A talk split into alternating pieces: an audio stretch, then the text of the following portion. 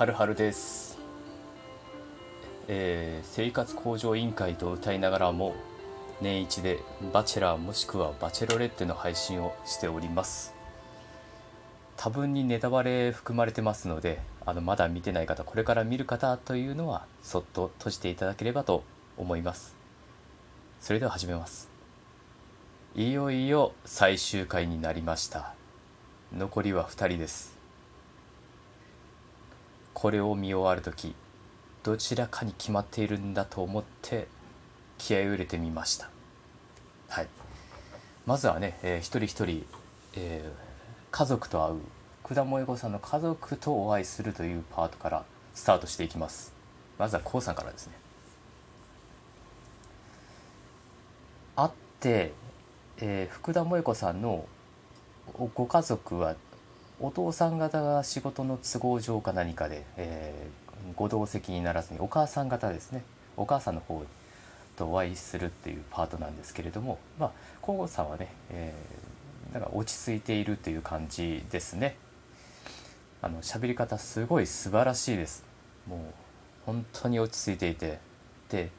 自己分析がしっかりできているんですね。あのなんて言うんでしょう。まあ気にするところ自分が気にするべきところ相手が気にするべきところ結婚に対しての心構えだとかそういった障壁がないかという大きなくくりでまずはきちっとお話をするっていうことができているというまあ素晴らしいですよね、うん、不愉快になることはないんじゃないかなと思います。すごいお母さんもねあのしっかりした人とおしゃべりしてるような感じであの全然普通に静かな感じでねお話が進んでいきました、まあ、国籍のことにも触れたりしてね、えーまあ、それぞれの文化が交わることについて抵抗はないかだとかですねそういったところまで触れていましたけれども、まあ、特にあの、まあ、本音がどうかはわからないですけれども、はい、特には問題ないというところに落ち着きました。でもちょっとわからないですけどねもっとその話をするにあたってはもう少しねあの高さん自身のパーソナルな一面をこう見せてあの大丈夫なんだっていう何でしょうその建前と、えー実質的なところ両面を持ってやはり不安を取り除くべきだなと私は思ってるんですね。なんでちょっと外寄りの会話が続いたなと。今今まであの1話から8話までずっと見てきて思ったんですけど k o さんはそういうところをあんまり出したがらないんですよね。そこがちょっとやっぱり不安としては残るんじゃないかなと。どこまで行ってもあの福田萌子さん本人にしてもお母さんにしてもですね、まあ、見ているこっちにしてもですけどね。はい。そんな不安が拭えないです。ただ入りはもう素晴らしいですね、うん、本当にその部分だけがちょっと欠落っていうレベルで落ち込んでいるんではないかなというふうに思います。続いてスギちゃんパート。えーっとまあいつも通りですよね。スギちゃん節が出ていてお母さんとお会いしたそのファイストインプレッションといいますかその話してみての感じもまああのらしさが出ていてそんなに変な入りはしてなかったんでもうホッとしています。なんでホッとしてるんかわからないですけどね。応援してるんでしょうかね私は でまあ高3よりもまあまああの想像に難しくなくて距離感は近く感じてパーソナリティのところについてもあのやっぱりそ結構ね、えー深入りというかどういうところに親近感が湧くかだとかこういうところが好きだとかそういったお話が多かったなという気がしますよね。うん、なんでなんていうかあの悪い言い方をすれば特になんだろうこれっていうことはなく、うん、今まで通りちょっとずつ進化していくスギちゃんのそのまんまの感じで話が終わっていったという感じですね。えーで続いて、えー朝のベッドシーン寝起きのシーンということを設定されて、えー会いに来てねという手紙が2人のもとに届くということなんですけれども、うんえーまずは k o さんですね。えーまあちょっとお互い照れお互い照れながらというかまあ黄さんの方が一方的にちょっと照れて若干薄く照れていたという感じですね。うん、でまあ恋人だったらこんな感じなのかなという会話っぽいものを続けるんですけれども福田萌子さん的には、まあ、趣味はきっと合うんだろうと思ってる。最初のインプレッション的にはもうそこら辺きっと合うっていうのは分かってるって。だけれどもあの不安があって自分自身をカテゴライズされるのではないかっていうことを漏らすわけですよね。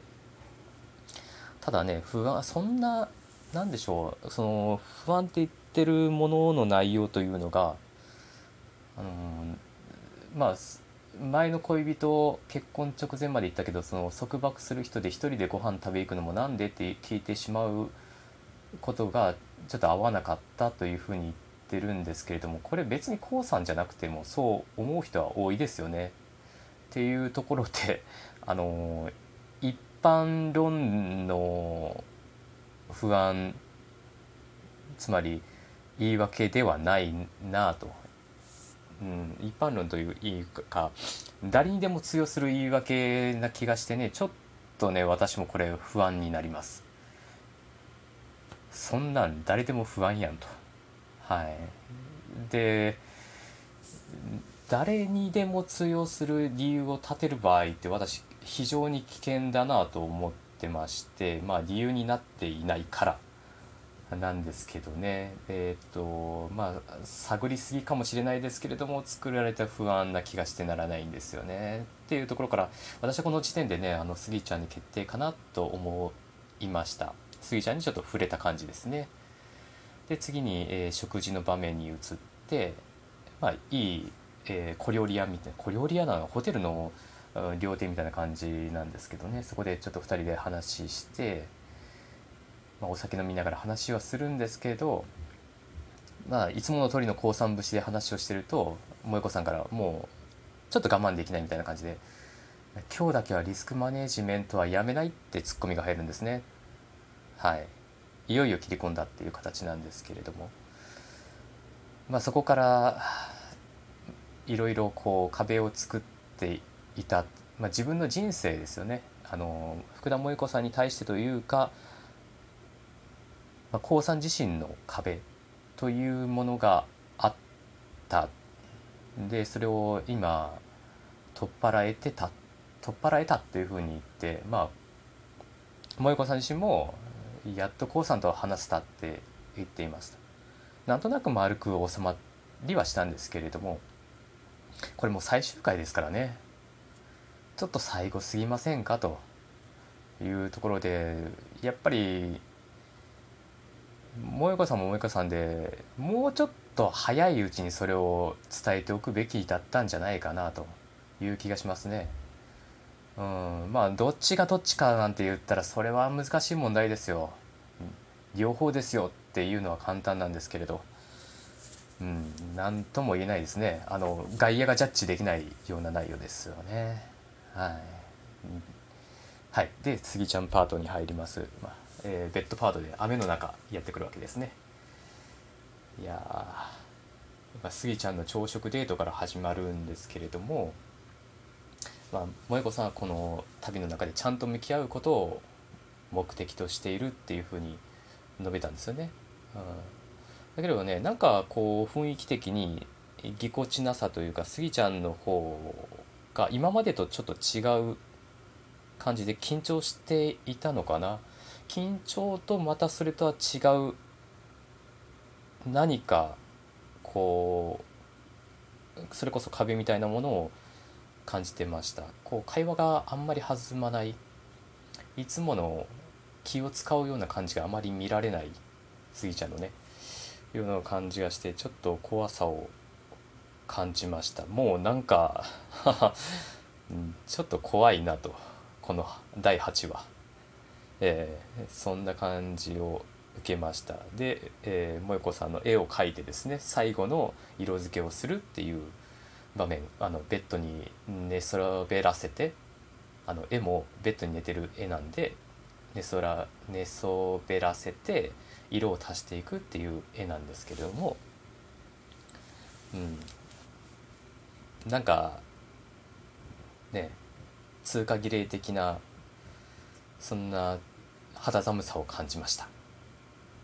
はい、でその中で過去の失恋の話をまたスギちゃんのも話をしてまた同じことになるんじゃないかなっていう不安を吐露しながらも涙するっていう姿があったんですけれども何でしょうね。なんでこんなに消極的消極的というかこうネガティブな雰囲気になってしまうんだろう。これ最終回だよね。まあ確かに「バチェラー」の3の時も結構ね最後ねネガティブなところになってたと思うんですよ。まあその辺はちょっとあのここではあまり触れないですけれども。なんだかこう気持ちの良くないこう暗雲立ち込める感じで、えー、2人とも終わってった感じですね。でスギちゃんが帰った後でドアパターンってした後で萌子さん泣き出したんですね。顔を覆ってね。いやこれはね嬉しさは1ミリも感じない涙なんで一体どうなるんだろうとどっちも不安ですよなんかこう青信号ではない何かを感じますね。はい、というわけで、えー、最後の最後この「バチェロレッテ」の配信の最後を、えー、次回またお伝えできればなと思いますのでお付き合いいただければと思います。ありがとうございます。